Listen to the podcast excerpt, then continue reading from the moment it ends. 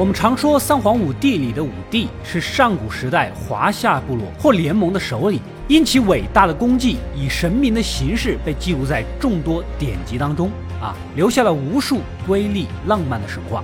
就拿目前广为流传的五帝来说，黄帝、轩辕氏五帝之首，在阪泉、涿鹿接连击败炎帝、蚩尤，成为高居神国的中央天帝。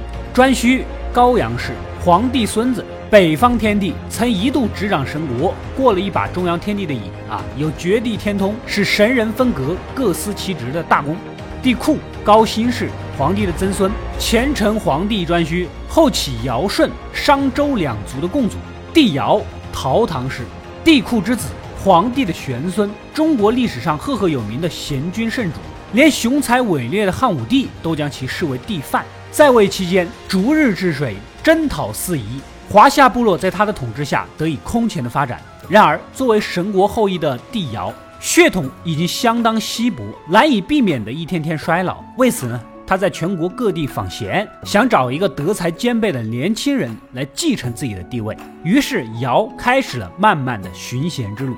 高士传的记载里描述，帝尧执政晚期在全国各地访贤，想找一个继承者。这天听说一个叫许由的年轻人特别贤能，于是亲自登门拜访。然而许由清高傲岸，一口回绝，没什么兴趣，你找别人吧。这还不够，怕帝尧缠着自己，溜到了鸡山下居住。帝尧很苦恼好不容易找到一个看起来不错的，没想到吃了个闭门羹，只好退而求其次，派人去宣召你既然不愿意继承地位，当个九州长，利用一身所学造福天下百姓，总可以了吧想不到许由听了脾气更大，理都不理，跑到饮水旁洗耳朵，意思就是不想让世俗的尊荣绝禄的言语脏了他的耳朵。每个人都知道洗耳恭听的意思，出处源自元代戏曲作家郑言玉《楚庄公》第四折而他引用的典故就是出自这个故事。在他洗耳的时候呢，好朋友朝父也是个隐居的高士，放牛碰巧路过，问他在干嘛。许攸就说了，尧欲召我为九州长，恶闻其声，是故洗耳。朝父看他装腔作势的样子很不爽，立马开喷，子若处高岸深谷，人道不通，谁能见子？子固蜉蝣，欲闻求其名誉，呜呜堵口。大意就是蹭兄弟差不多得了又立又表，要是真不愿意当官，躲荒郊野岭去，谁能找得到你？你有了那么一丢丢名气，成天东游西荡的，谁见不着你路上买个菜都能遇到你8回，现在又装模作样的在这洗耳朵，你可别脏了我的牛。说完拉着自己的牛去上游喝水，留下装叉失败的许攸。这一番话怼的是大快人心。这边的帝尧还在寻访继承人。这天呢，手下的四岳，就是4位大臣西中、西叔、河中、河叔，一起举荐了一个叫舜的年轻人尧听了大臣的建议，打算好好的考察一下。舜的故事完完全全可以拍成一部中国古典家庭伦理苦情励志大戏没有个80集下不来。《史记》和《孝子传》里记载，舜的父亲被称作瞽叟，叟就是瞎子，瞽叟就是瞎子老头。某天夜里呢，他做了个奇怪的梦，一个凤凰衔着米来喂他，声称要做他的子孙。没过多久，瞽叟的老婆果然生了个孩子，起名就叫舜。这孩子天生异象，竟然是重瞳，一个眼睛里有2个瞳孔，所以舜又被叫做重华。造字的仓颉、春秋霸主季文公、西楚霸王项羽都是重瞳，这就叫做自带主角光环在上期里我们说过，第一之国进献给帝尧的虫鸣鸟也是重瞳，所以说舜跟虫鸣鸟可能有某种联系。舜的生母死得早，瞽叟娶了个后妈，生了个弟弟叫做象，还有一个妹妹叫柯首由于古典史籍难以考察，关于这个弟弟究竟是名为象的人，还是一头实实在在的大象，众说纷纭。《吕氏春秋》里记载，在我国古代黄河两岸也是有大象的，商民族就驯养了大象，投入战争。在24孝图说里有一幅大舜耕田图，所使用的畜生就是大象。到底这个兄弟是人还是象呢？还是瞽叟把大象当宝贝儿子，就不细究了。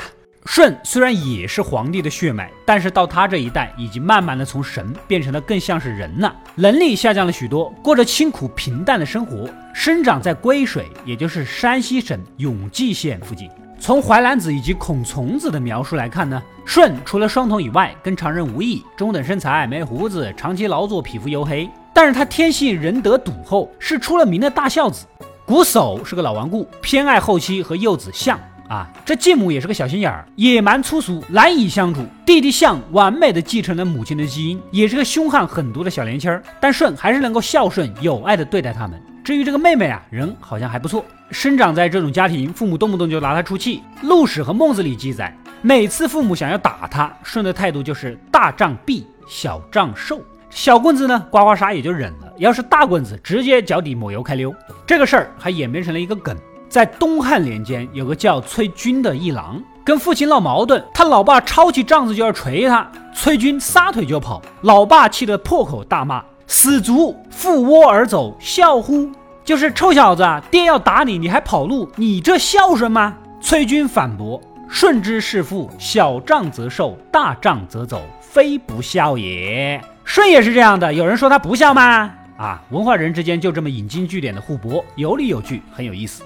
回到故事，孟子里记载着，有时候呢，舜实在太过委屈，忍不住跑到野外嚎啕大哭，但回去之后还是要小心翼翼的伺候弟弟。继母怕他分走财产，把舜视为眼中钉、肉中刺，非要除之而后快。这家里实在待不下去，舜只好溜到骊山，搭了间茅草房，开了荒地，独自生活。耕田的时候，望见天边的布谷鸟在哺育幼鸟，一派慈和友爱的景象。再想想自己啊，一个自幼丧母的孤儿，不由得悲从心起，只好作歌一首，排遣心中的孤苦。妈妈哟妈妈，亲爱的妈妈，是你含血入骨把我养。舜也可能是极富人格魅力的人啊，所到之处人心所向，大家都愿意跟他住一起。史记里面所说，一连而所居成聚，两连成邑，三连成都。但凡是舜所在的地方，一连就变成了小小的村落，两连就成了一个城镇，三连就变成了一座都会。如果不是他平时喜欢发米发面搞抽奖，或者是高颜值喜欢搞打榜的话，我很难想象一般人有这么个飓粉能力啊。尧听了四月一致举荐，派人打听了一下这个年轻人啊，果然是孝顺仁爱，才干非凡。还是《史记》和《列女传》里记载，尧以二女妻舜，以观其内，使九男于楚，以观其外。帝尧啊，把自己的两个女儿娥皇、女英嫁给了舜，来观察他的品行道德，又让九个儿子与他共同生活，了解他的才干能力。接着又赐舜华美的衣服和琴，替他修了几间谷仓，赏了一批牛羊。向来勤俭的帝尧对女儿和女婿那是真的大方。舜从一个普普通通的农民一跃成为驸马，富贵前途不可限量。可是没有想到，老爹一家妒火中烧，恨得牙痒痒。舜成婚之后，带着两位公主啊去见父母，对待他们还是一如既往的温和友爱，并没有因为富贵而骄纵。娥皇、女英也没有半点贵族的架子，操持家务，侍奉公婆，无比的贤淑。然而这几个对突然发迹的舜不仅不心存感激，反而更加妒恨。尤其是弟弟象垂涎两位嫂嫂的美貌，总想据为己有，于是夏老爹、继母以及象暗中合谋，准备设计害死舜。这天舜正在劳作，弟弟来通知他明天回家帮忙修理一下谷仓底啊。舜没有多想，满口就答应下来。夜里呢，把这个事儿跟两个妻子闲聊中说了，没想到啊，他们一眼就洞悉了其中的阴谋，给丈夫弄了一身绣着鸟形彩纹的神奇衣服。隔天一大早，舜登上谷顶干活，夏老爹一伙立马撤走梯子，接着点火想要烧死他。没想到熊熊烈火之中，舜身上神奇的衣服化作一双羽翼，冲破火光，腾空而去。我猜他应该是点了回城吧。夏老爹一家看傻了，一计不成又生一计。这次鼓手亲自出马，让儿子回家讨警啊，就是疏通警道。有了前车之鉴，舜警觉起来，赶紧找两个老婆商量商量啊。娥皇、女英认为此行肯定是凶多吉少，不过没有关系，又给丈夫做了一件绘着龙纹的衣服，叮嘱他万事小心。第二天，舜按时赴约，刚下井，夏老爹一家立马将绳子割断，捡起预先准备的石头啊、泥块啊，扔到井中封好。舜早有防备，只见衣服上的龙纹熠熠生辉，他立刻化作一只游龙，从另一眼相通的井里钻了出来。这边一家人呢，还以为舜死了，立马跑到他家里准备分财产。这个时候，象儿子发话了。孟子里是这么记载的：魔盖兜君嫌我计，牛羊父母，仓廪父母，干戈正，秦正，低正，二嫂始至正妻，谋害舜啊都是我的功劳，浏阳仓廪什么的都归父母，至于秦啊公啊两个嫂嫂都归我啊。哟西，你要是要人老婆你就直接要啊，你搞个什么公啊秦啊打掩护，你会谈吗？没想到就在此时，舜像个没事人一样回了家。夏老爹一家瞬间脑瓜子嗡嗡的，你是魔鬼吗？这都不死。不过孝顺的舜没跟他们计较啊，可夏老爹一家还是贼心不死，又制定了新的计划。根据《列女传》所记载，这天象又大摇大摆的上门，大哥啊，前两回的事儿对不住啊，对不住，咱爹妈呢特意办了桌酒席给你赔罪，还请哥哥赏脸到场。舜没有多想，又答应了啊！我看出来了，舜就是个不会拒绝的人。我建议，要不像你们一家试试，直接跟他要，兴许就直接要到了。舜呢，又把这个事儿跟他们妻子说了。娥皇女英递给丈夫一瓶神奇的药，让他混着狗屎洗个澡，保你平安。隔天去赴宴，果然准备了丰盛的酒菜，舜开心的吃了起来。父母啊，弟弟啊，一个劲的劝酒，他有多少喝多少，完全不在乎。原来呀，他们想联合到一起将人灌醉，再下杀手。一群人给一个人灌酒，再图谋不轨，这个情节怎么这么耳熟呢？原来国际友人都私下学习中国的神话典故呢！啊，看来咱们还是低估了别人的文化内涵呢。只是结果不太一样。舜一杯接一杯的喝，毫无醉意，最后酒足饭饱，拍了拍肚子，起身告辞，留下瞽叟一家大眼瞪小眼。这边帝尧呢也收到了儿子女儿的报告，舜确实是一个贤明孝顺的年轻人，足以担当天下大任，于是把舜召回都城，亲自考察他的才能。《史记》里记载，来使舜甚合五典，五典能从，乃遍入百官，百官时序，宾于四门，四门穆穆，诸侯远方，宾客接近。简单点说，让舜干什么什么都干得好啊，各种伦理纲常、琐碎正事儿处理的是井井有条。